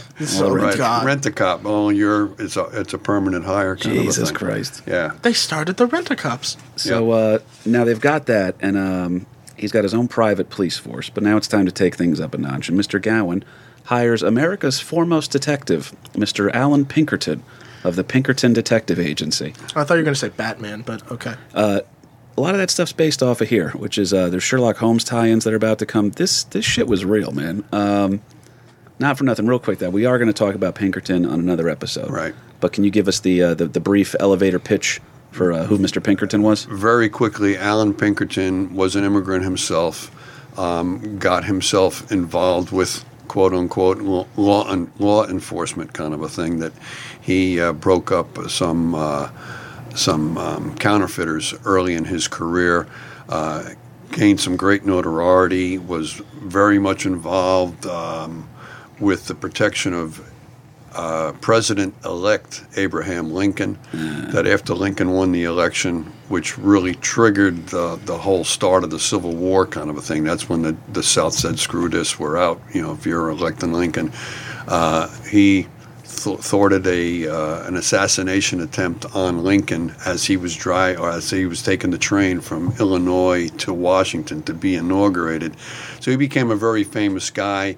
Uh, a writer, um, he's credited with being one of the first uh, detective writers. Uh, you know, as far as uh, Oh, like liter- detective novels and stuff? detective novels, Guess, guess who he type hung out with too, by the way. Right, and the whole term "private eye," right? Uh, that you're hiring a private eye or a private dick. Um, that goes back to Pinkerton because his company, the the Pinkertons, um, his his logo was this big eye, this big wide open eye, and with the slogan uh, "We never sleep," and that whole eye eyeball thing on his logo was Was carried over, carried over into the, the private eye that you could hire a private eye to, to check in on things and and That's you're, so you're, cool. You're hiring your own spy agency kind of a Guess who he was friends with too, by the way? that Pinkerton uh, met with uh, Sir Arthur Conan Doyle, Right, Sir Arthur Conan Doyle who Doyle, would create Sherlock Holmes. Sherlock Holmes. That was his buddy. Uh, well, uh, they knew each other. I'll put it that Okay. way. So there was some story. Now this is where we're gonna hit the uh, the easy pass lane on this story. Um, Pinkerton gets this idea once he finds out all the information. He gets hired by uh, Gowen, makes a suggestion to have one of his men infiltrate the Molly Maguires. He's got the perfect man for the job. James McParland, a native of Ireland, so he still spoke with uh, the accent and you know was familiar with the territory and everything like that. Uh, he quickly fits in with the uh, Irish coal miners in the anthracite area under the fake name James McKenna.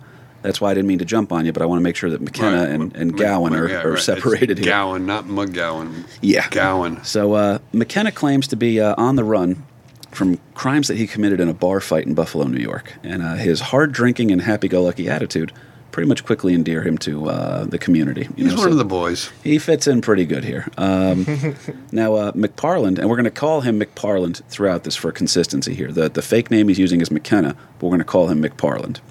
His real name is McParland. Yes, uh, but the, the fake name he's using is McKenna in order to fit in with the boys. So uh, McParland was uh, not only made a member of the AOH pretty quickly, uh, because he could read and write, they made him uh, the scribe. Okay, so that's how you know you're picking a good one here. It's like, like, hey, there, there's a spy infiltrating us. Uh, let's put the You spy. You take all the notes. Right, right. if I could just find a paper trail on these guys, I could prosecute. hey, we need a scribe. You can write, right? yeah. None of us can. right. hey, write down all this criminal shit we're going to do. Um, but yeah, essentially that, that's what they wind up doing. They make uh, Mr. McParland their scribe.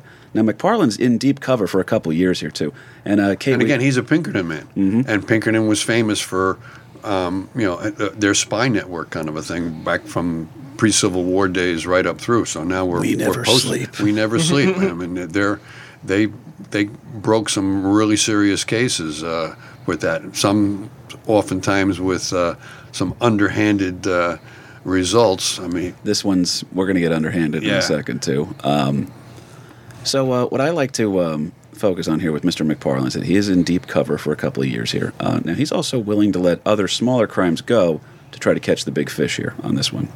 Um, and uh, it is still funny that they've put in charge of all their documents the very man that was sent to acquire them. so you know, it's almost like uh, if you're going to rob somebody, Oh, like shit. yeah. well, I just figured uh, somebody's walking down an alley to rob me, but uh, I, I'm I just hand him my wallet because like, hey, can you hang on to this for a second? I just got to look for my phone real quick. um, but uh, yeah, McParland's determined he's going to bring enough evidence about uh, to indict the Molly Maguires and convict them. Uh, in order to let that happen, he is rumored to have let two Maguire-led assassinations take place in order to not blow his cover. Like, didn't really do much to warn the guy because he's sitting there goes, well, I have a job to do, and if I warn this guy, then they're, they're not actually going to do the crime, and then I can't. So he let some shit slide. It's here. minor, man. That guy was an asshole anyway. Minor pun, pun intended, huh, Kate? Oh no, I didn't even mean to do that.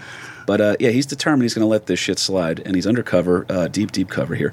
Now, he's not just totally a remorseless man. We talked about this earlier, uh, Kate.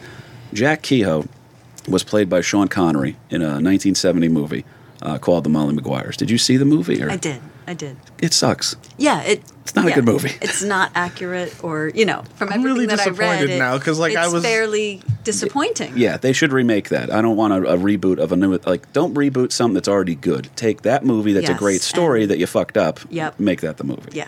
You know what I would do? You ever seen those newer Sherlock movies? I don't know, but it's going to involve a puppet, I'm sure. Of course. the dude who did those newer Sherlock movies, actually. If they did a Molly Maguire's movie in that kind of style, Oh, that would be great. Yeah, Robert Downey Jr. is the man. Um, just succeeds. but uh, now here's where the story gets dark. Uh, Oh, no. on December 10th, 1876, masked men attacked what was known as the O'Connell House, which was owned by and rumored to be inhabited by Maguire men. Molly Maguire, man. Yes. Uh, now the attackers broke into the house. Uh, they were masked men and just began shooting. And uh, their targets that night, uh, un- inadvertently, I shouldn't say target, the uh, victims that night, they murdered uh, Mrs. McAllister, who was the uh, wife of a Molly Maguire, and her younger brother, who was shot fleeing. Mrs. McAllister was later discovered to be pregnant, and the child did not survive. So now you've killed three people. Um, McParland himself is outraged because they find out about the O'Connell house and the inhabitants from information that he's feeding back to the Pinkertons. And he starts to suspect that it's either rogue Pinkerton agents or the coal and iron police that kind of went into business for themselves here. Which is pretty much one and the same, but Yep. yeah. Yeah, because Pinkerton hired all of those mm-hmm. police Right. guys for Gowen. And it's uh, that, that's why you start seeing this this abuse of power that's coming on here. Because again, it's the coal mining. Uh, you know, you can work in the coal mine, so you can then uh, use the wage from the coal mine to buy stuff at a coal mining store to go back to your apartment that's owned by the coal mining company. So it's it's Walmart owns this place. That's that uh, uh, 16 tons and what do you get song. They did a whole episode on South Park about this, where they ripped on the Molly Maguire's a little bit. Uh, but it was that Amazon opened up a store there, and everybody had to work at Amazon so they could go home and afford to buy things from Prime. So that was it was uh, just a brilliant episode that they did. There was picketing, all sorts of stuff like that. Um, but anyway, again, it's uh, the genius of South Park.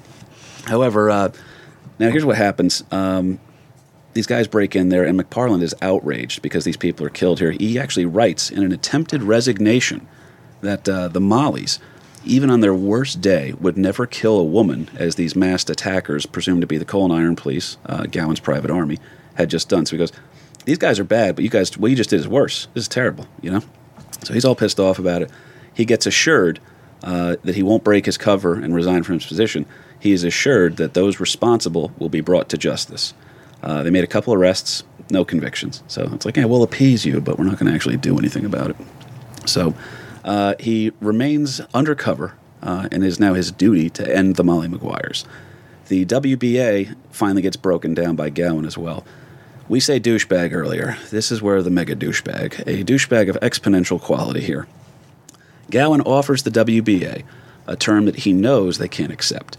It's a massive pay cut that intentionally forces the union to go on strike. So essentially, he's, he's insulting them so they're going to go on strike so that he can pretty much starve them out. Can All we right? just call him Walter Peck moving forward? He is a bad dude, man. Peck is laughable. Gowen's an asshole. And Uh, plus, I mean, you know, to kill other people is totally serious. But if you're you reach the point where you're killing other people because your children are starving to get to death is one thing. Yes. But to kill other people because you want this exorbitant wealth is way scummier. it's a bad dude. right? So essentially, they go on uh, what's known as the long strike out there, and it's six months of the absolute worst conditions they've ever been in. People are starving, kids are getting skinny, all sort. It's just bad news. People are living off bread and water. That's what they give you in prison, by the way. You ever get thrown in the stockade or whatever? Not even you know? a full piece of bread. Yeah, Crust crusts of of bread, bread. and water. And uh, now imagine you're one of those kids that, uh, you know, I'm sure you've made, because you're a great mom, Kate. Uh, I'm sure you've made your fair share Thanks. of uh, peanut butter and jelly sandwiches. Uh, have Does that either- make me a great mom? Have your other, have your kids ever asked for uh, crusts off? No, I think they just don't eat them. Good. I've probably been like, That's right. I'm not cutting that shit off. Just don't eat it. Yeah. So now imagine what's Work left on the plate. Yeah, what's left on the plate from uh, from those kids, uh, my, my little cousins, who are hilarious, both of them. Um, but that's going to be an entire day's meal for somebody who's going to go back into the work and you know the mine. like hard labor work. Ugh, just brutal. So they break their back. Um, now that the uh, the people are crossing the picket lines, um, as we talked about on the ride down, Dad, they uh, they go back in and uh, people start having to go back to work again, just out of a matter of self preservation. Well, not only for yourself, but for the rest of your family. When the kids Oh, are kids are starving. Uh, I mean, you were starving when you were getting paid. Mm-hmm. Now you haven't been paid for five months. Right. Things are bad. and you weren't Brutal. able to really stockpile uh, the ready reserve of cash. Uh, No, you Yeah. were in to- debt. exactly. You, you owe the company store. I, uh, I say this as a man who's about 30 to 40 pounds overweight. There was not an obesity problem in the anthracite region. Um, yeah, it, it's just brutal out there. And he uses this long strike to break the effective bargaining power of the WBA. So now the thing that worked, the best solution for the job, is gone. Now all he has to do is uh, finish off these Molly Maguires, and Mr. Gowen is going to have his way. So uh, Gowen is more than pleased uh, in order to uh, uh, have these things going through. Um, McParland actually suggests that the arrests be made soon because now, um, as things are starting to get worse and worse in the anthracite region, they actually burn down uh, the Summit Telegraph House and derail a train. And uh, at this time, the Maguires have, uh, at least the ones they're aware of, organized the killing of uh, 24 mining supervisors and foremen. So that's 24 of your bosses getting right out in the back because the Maguires weren't fucking around. So they go ahead and they say, uh, McParland, uh, he says, make the arrest now as soon as you can. And Gowen is more than pleased to order the coal and iron police to uh, arrest his nemesis, you know, this uh, Molly Maguire group. So now a private police force is making an arrest due to evidence provided by a private detective hel- hired by a private company. And uh, surely these nice Irish Catholic boys are going to get a fair trial, right, Kate? Oh, oh yeah. of course, it's the United States. Right. breaks your heart on this one. Nope. The trials uh, barred Catholics from sitting on the jury, and they were uh, replacing the Catholics. Uh, they didn't even allow the Catholics, in, I should say. Uh, the jury was made up almost exclusively of Pennsylvania Dutch, some of whom German immigrants who Yep. couldn't speak English. it- it's, Who were looking for the jobs that the Irish were now holding. too. Yeah. but they couldn't even understand any of the evidence that was being presented. Right. So what you are saying is that'd be the modern equivalent here. Um, it's just brutal. This, I mean, they're getting pun intended. These guys are getting railroaded. Okay. And most of the witnesses were paid witnesses Mm-hmm. by the The company. the Reading Railroad. And uh, the- so the, biggest conviction, too, because you're absolutely right, uh, McParland's testimony was that the biggest thing. So you're taking the word of one Pinkerton man who literally was hired to find a problem. Okay? That's the thing. They always say that, too, is that uh, inspectors in the military, nobody ever gets 100% because the inspector's job is to make sure you get 99. That's the best you can do. So nobody ever gets 100. They will find a speck of dust on something and hit you for it because if you get a 100, that means, oh, we don't need inspectors anymore. right. You're perfect. So, yeah, they said that the state of Pennsylvania like really dropped the ball in the way. Like they had nothing to do with this trial. All they did was supply the building in which it took place in and the gallows in which the people died from. Which- but otherwise it was yeah. just all Reading Railroad people running the whole thing. and it is uh, it gets even creepier now too because uh, just how fast this shit moves. Uh, Gowen himself is the lead prosecutor. Yeah. What? What? Yeah, I, I, I saw that note and I was like, this is terrible. That's so you keep wanting to call him Walter Peck, man. Now imagine Walter Peck is in charge of prosecuting the Ghostbusters. Oh my god. Yeah, so it, it's not. And no good. one likes Ghostbusters too. Come on, this is awful. I loved Ghostbusters too. I did Um, too. I just had to throw in that jab there. Well, I saw two before one, so I'm a little jaded. Um, okay, fair enough. But uh, the prosecution makes this loose case uh, for conspiracy and murder and ties up all the people that are arrested. So it's all going to be a nice, neat little package here, and they uh, they pull some bullshit. It's really incredible, actually.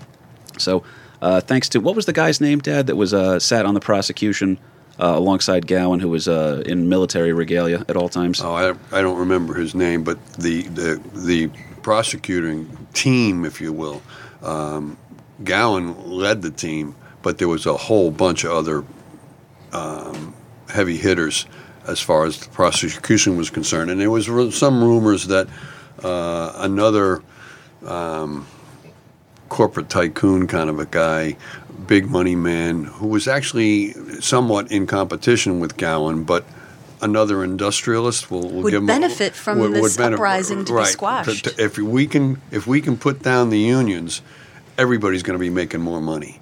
So let's do whatever we can. Not to, to everybody. sway- We will be making. well, right, right. the the one percent. Yeah, there is a 1%, yeah, there's a real one connotation of the that. half percent or whatever. Um, a guy by the name of uh, Asa Packer. Um, there's there's some speculation that he was the big money guy behind hiring all the. Uh, a lot of the defense, uh, not, I'm sorry, not the defense, but the Prosecution, prosecuting yeah. attorneys.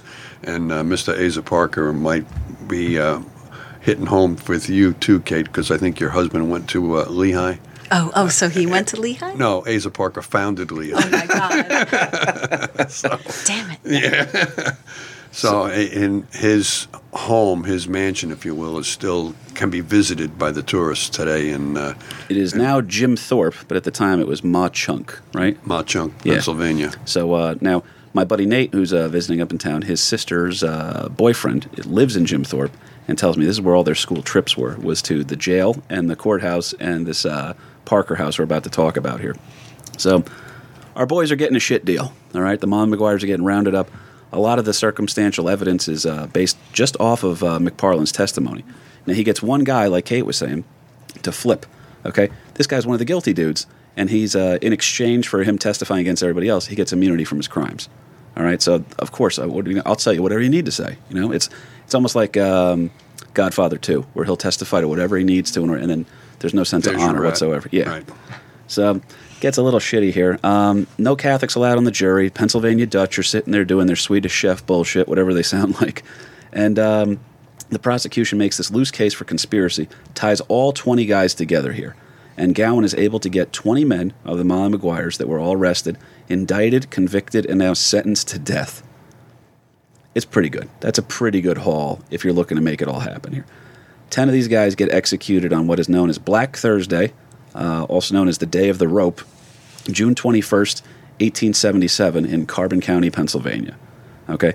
One of the guys that, uh, this is where it was shitty too, is uh, I try to put myself in these guys' shoes. I don't know how you, how you feel about this one, Kate, but if, um, if I'm in jail, if I'm one of the Molly Maguires, and let's say dad's one of the Molly Maguires too, and uh, we're hanging out in prison, and you guys come to visit us, uh, the jail cell that uh, we're being kept in is also where they're building the uh, The gallows. The gallows that they're going to hang us in. So you come by, you're like, "Hey, KP, how you doing? Everything good?" And then you're just hearing a Are you hammer. okay? Yeah, there- there's just a hammer tapping in the background. That's right. Not just a working. hammer tapping. Then Yeah. they're like, let's test this shit out. and they're using like sandbags while the Yep. families are there to visit. And then, of course, knowing my father too, if he's in the jail cell next to me, he's watching these guys work, and he goes, "You're doing it wrong. Three nails. That's never going to work."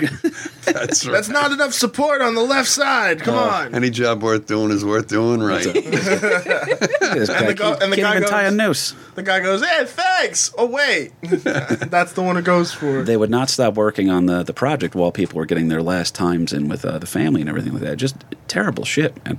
But one of the guys that's about to be killed here is uh, Albert Campbell. And he stood out to me because I thought this guy was interesting. He was also a saloon owner. He was definitely a member of the Molly Maguires, but he had the perfect alibi. Like it held up. It was not an alibi. Uh, we hear alibi, we kind of swap in the word excuse sometimes. Uh, this guy had everybody saying, no, there's no way he committed the crime, the, the murder that he was being charged with. Too many people were around him. He had it all checked out. You should be able to get away with that. It's certainly not the death penalty on circumstantial evidence.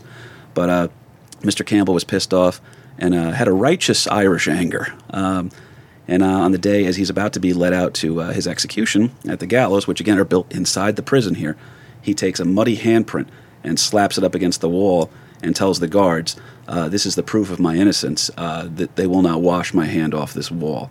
Uh, it'll stay here to you know as, as proof of uh, that the county's about to hang an innocent man." And uh, this is weird. Um, the handprint's still there to this day.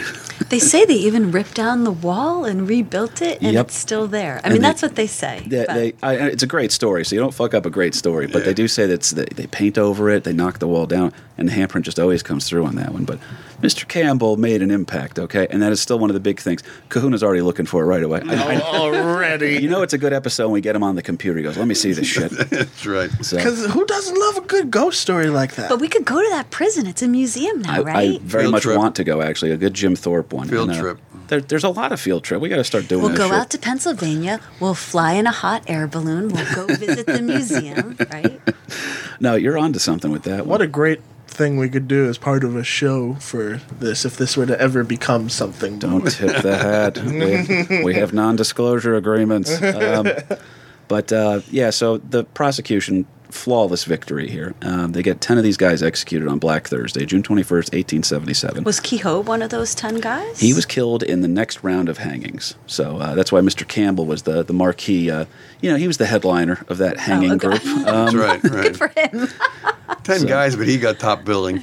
that was what was killer here. So, uh, if you want to, by the way, uh, I found it here. The handprint can still be seen to this day in cell 17 of the Jim Thorpe jail. So, uh, back then it was Mauch Chunk, like we said, and then uh, they decided to. Uh, Jim Thorpe, what a great guy, got his own jail out of the deal, right? The greatest athlete of all time, they say. um, Future Kehoe, episode. yeah, Kehoe and uh, the other convicted Mollies were uh, also executed via hanging. Uh, the hanging in true Irish fashion, because we did say the luck of the Irish is sarcastic. Um, it turns the tide uh, on the Molly's memory. So they get arrested, and it's like uh, people are like, "Well, get rid of these fucking terrorists, man! These damn Molly Maguires, they're the ones causing all this trouble." Then the people see they got railroaded in uh, uh, due process, thrown out the window. Uh, they don't get a fair trial. They don't get anything, and now these guys get executed in rapid succession. Uh, and the people they're benefiting are those same bastards that just starved us out of our homes for the last six months. So the memory of the Molly Maguire starts to take on a more positive connotation. And uh, it's interesting, too, because now they're being seen as these sympathetic figures. They were done wrong by a corruption of justice from the, quote, private army, private detectives, uh, the Pinkertons, and Franklin B. Gowen's own men. Uh, a lot of people wonder what became of Gowen. Uh, did you find this one out, Kate? I know he killed himself. Yeah. Sucker. So Mr. Gowen, uh, a lot of mental illness Maybe like in his 10 years family. later. Yeah, it was. Uh, let's see, in 1889 in uh, Washington D.C. on December 13th, uh, he was found uh, dead. Now there is still uh, a little bit of speculation. Now it, it's mostly been debunked that they do say it was suicide, but a lot of people thought uh, this was revenge from the Molly Maguires. I hope so. So it'd be pretty cool on that one. Um, but yeah, so there is uh it was still to avenge the death of Black Jack Kehoe, and uh, Kehoe's family is very interesting too because his great grandson. Okay, we were talking about Patrick Burke, uh, who came over to uh, the United States. You know, the first Burke, uh, what was that, 1840s probably? He came over. right? Um, yeah, it's it's uh, still under speculation as exactly when, because the earliest we have is him going into the Union Army in 1857. So when he actually arrived on these shores, I'm really not sure. So that's us. That's the Burks right there, guys. Um, but uh, his family's very interesting here because uh, his great grandson, uh, the first generation after the Mollies were killed, kind of hit it. They were embarrassed by it. And like we said, they start picking up this positive momentum as they're moving forward. Uh, local lore, they're telling the stories of you know the, the, the gang violence, the explosions, the fights, all that stuff. It's a cool story when it's not an immediate threat to you. So now the next generation starts feeling cooler about the Maguires. And then finally, Jack Kehoe's great grandson earns a full pardon from the state of Pennsylvania uh, for the crimes of the Maguires. And uh, now that they're completely forgiven on that one, it took 100 years to get the justice done, if you will. Well, I don't think it was the crimes of the Maguires. He was given a full pardon off, off the, you know, he Of was why the, he the was- conviction. Yeah, right. well, because they railroaded him. Right, exactly. Now, but they also, he he at one point, like after he was a minor and he became a saloon owner or whatever you want to call it, he he also was a representative in the state, and they knew who he was over in like the governor's office and stuff. Shit. Uh, th- um, that's what I recall reading. And when the governor received the death sentence papers for Kehoe, he was like, "Oh man, I don't want to sign this because the evidence is so flimsy." Um, but of course, under pressure, he signed it anyway. But but yeah, so Scapegoated, man. and then he resigned not much soon after that. The governor. Jesus. Yeah, it's a wild state out there. We rip on Pennsylvania a little bit, but they had some Isn't it crazy that was the Wild West at that point, right? west of us, right? Wild Route 80 west. um, but yeah, so Kehoe's family earns him uh, this this full pardon here, and now there's this celebrated nature. Now there's tourism, like you said. You can go to the museum out there. You can go see where Kehoe's buried. You can see where um, uh, the the jail cell. You can go see there where they were hung and everything. They actually hold uh, an Irish Catholic mass in the jail cell uh, on the anniversary of the killings. So that's kind of cool. I don't know if they're still doing that here, but uh, Bobby Burke would love that. I know. Yeah. He's, if we could just get him to promise to speak English on the show, I would love to have that man on here. But uh, I'll put it to you this way, guys. If we ever do get out there for these field trips, there's a lot of cool stuff I want to do. But uh, one thing in particular, uh, and I know our family would appreciate this, if we are ever in Girardville, Pennsylvania, Kahuna, I plan to stop by. And uh, I just have to have a pint of beer at uh, Jack Kehoe's Hibernian House. yes. Yeah, it is a, a real pub uh, that is owned and operated by the descendants of Jack Kehoe. So Black Jack Kehoe, who was uh, hung, the king of the Molly Maguires, is now a uh, uh, it's Fuddruckers.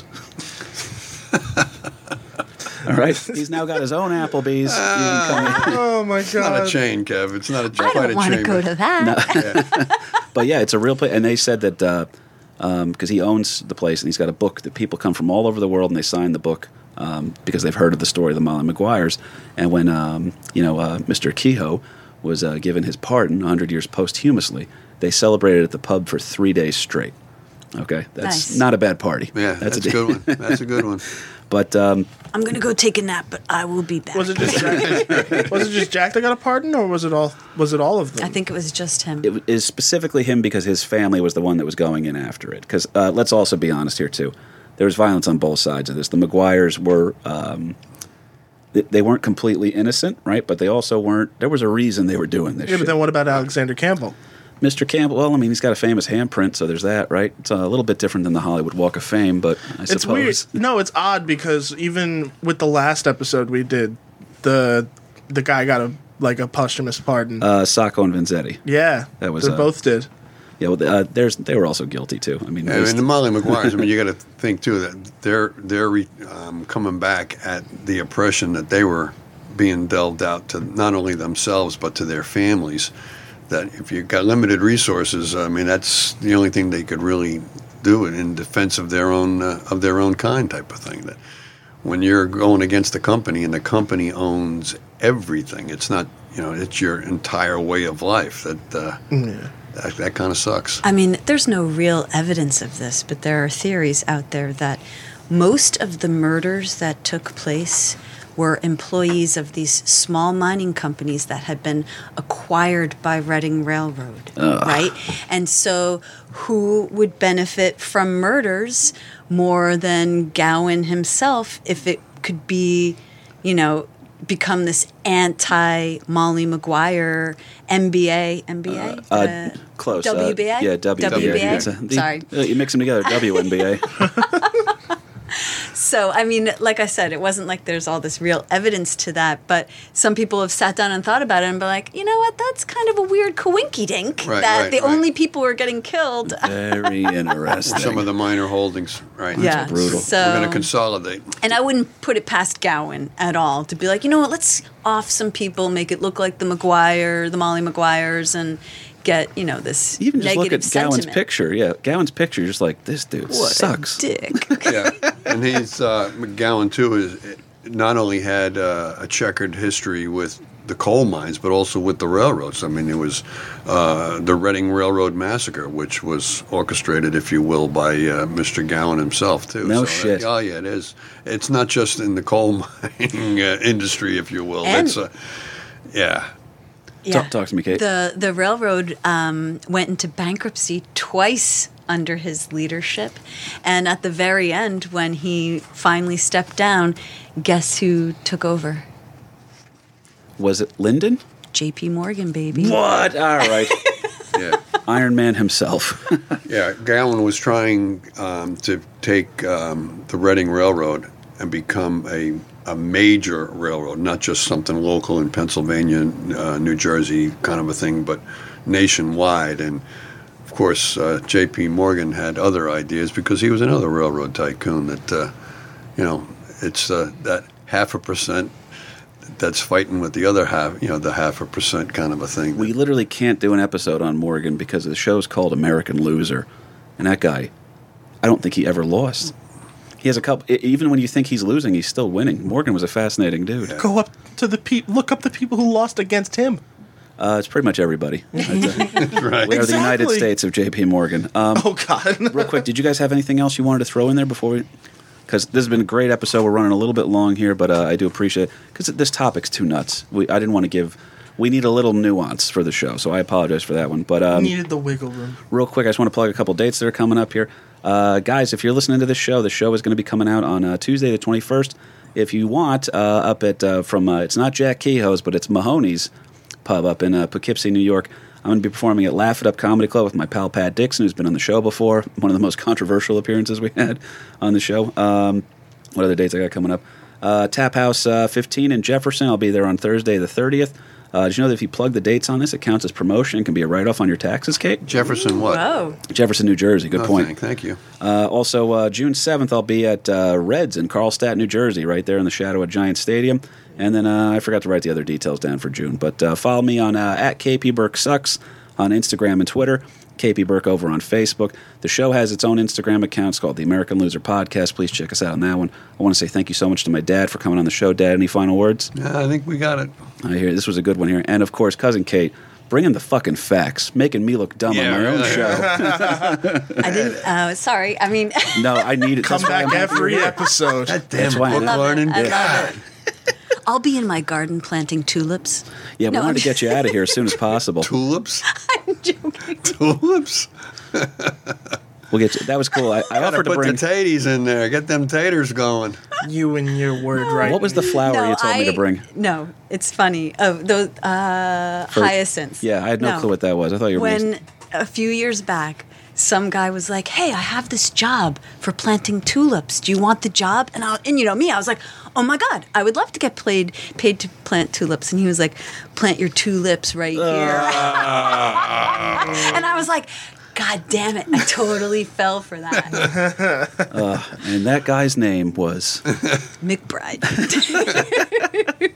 Uh, I didn't know you knew Harvey Weinstein. That's crazy. Um, oh God. Brutal on that one. Uh, Kahuna, thank you so much. Uh, cousin Kate, thanks for coming on the show. Come back anytime for real. You know you're one of the best. Um, Oh, I'm happy to be here. No, you gave up a Sunday for us here too. LP, thanks for making me love history, man. This one was very fun. Um, Kahuna, thank you for doing what you do behind the ones and twos, buddy. Always, and, uh, man. and thank you for putting the guns out today, bud. All right, I appreciate it. nice sleeveless effort here today from our sound engineer. The right to bear arms. And uh, thank you very much. That, that was good. And thank you to uh, Mike and Ming over to Shared Universe. Uh, this was great, guys. And uh, on that note, guys, uh, my name is KP Burke, and that was the Molly Maguire's American Losers. An American loser the day I was born. An American loser the day I was born. An American loser the day I was born.